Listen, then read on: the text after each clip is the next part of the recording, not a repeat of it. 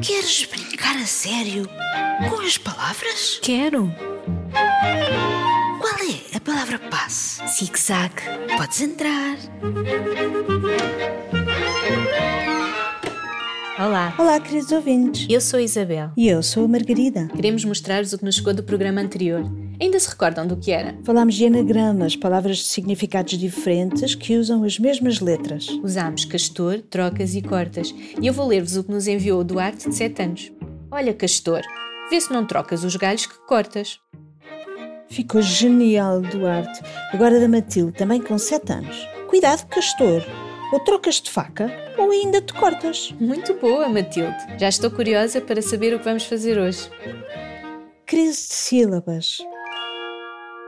Hoje temos uma crise de sílabas. Temos de ser poupadinhas. Explica lá isso. Agora poupamos sílabas. Exato. Hoje vamos escrever com palavras de uma ou duas sílabas. São palavras pequeninas. Estou a ver que sim. Vou dar um exemplo.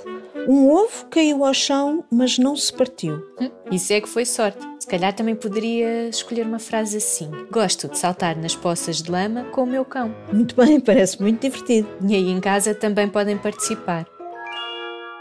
O que vos pedimos é que construam frases em que só usem palavras com uma ou duas sílabas. Mas há mais uma regra: nas vossas frases tem de aparecer um mocho ou um tigre. Enviem-nos as vossas frases para radiozigzag.rtp.pt. Ficamos à espera. Até o próximo programa. Adeus.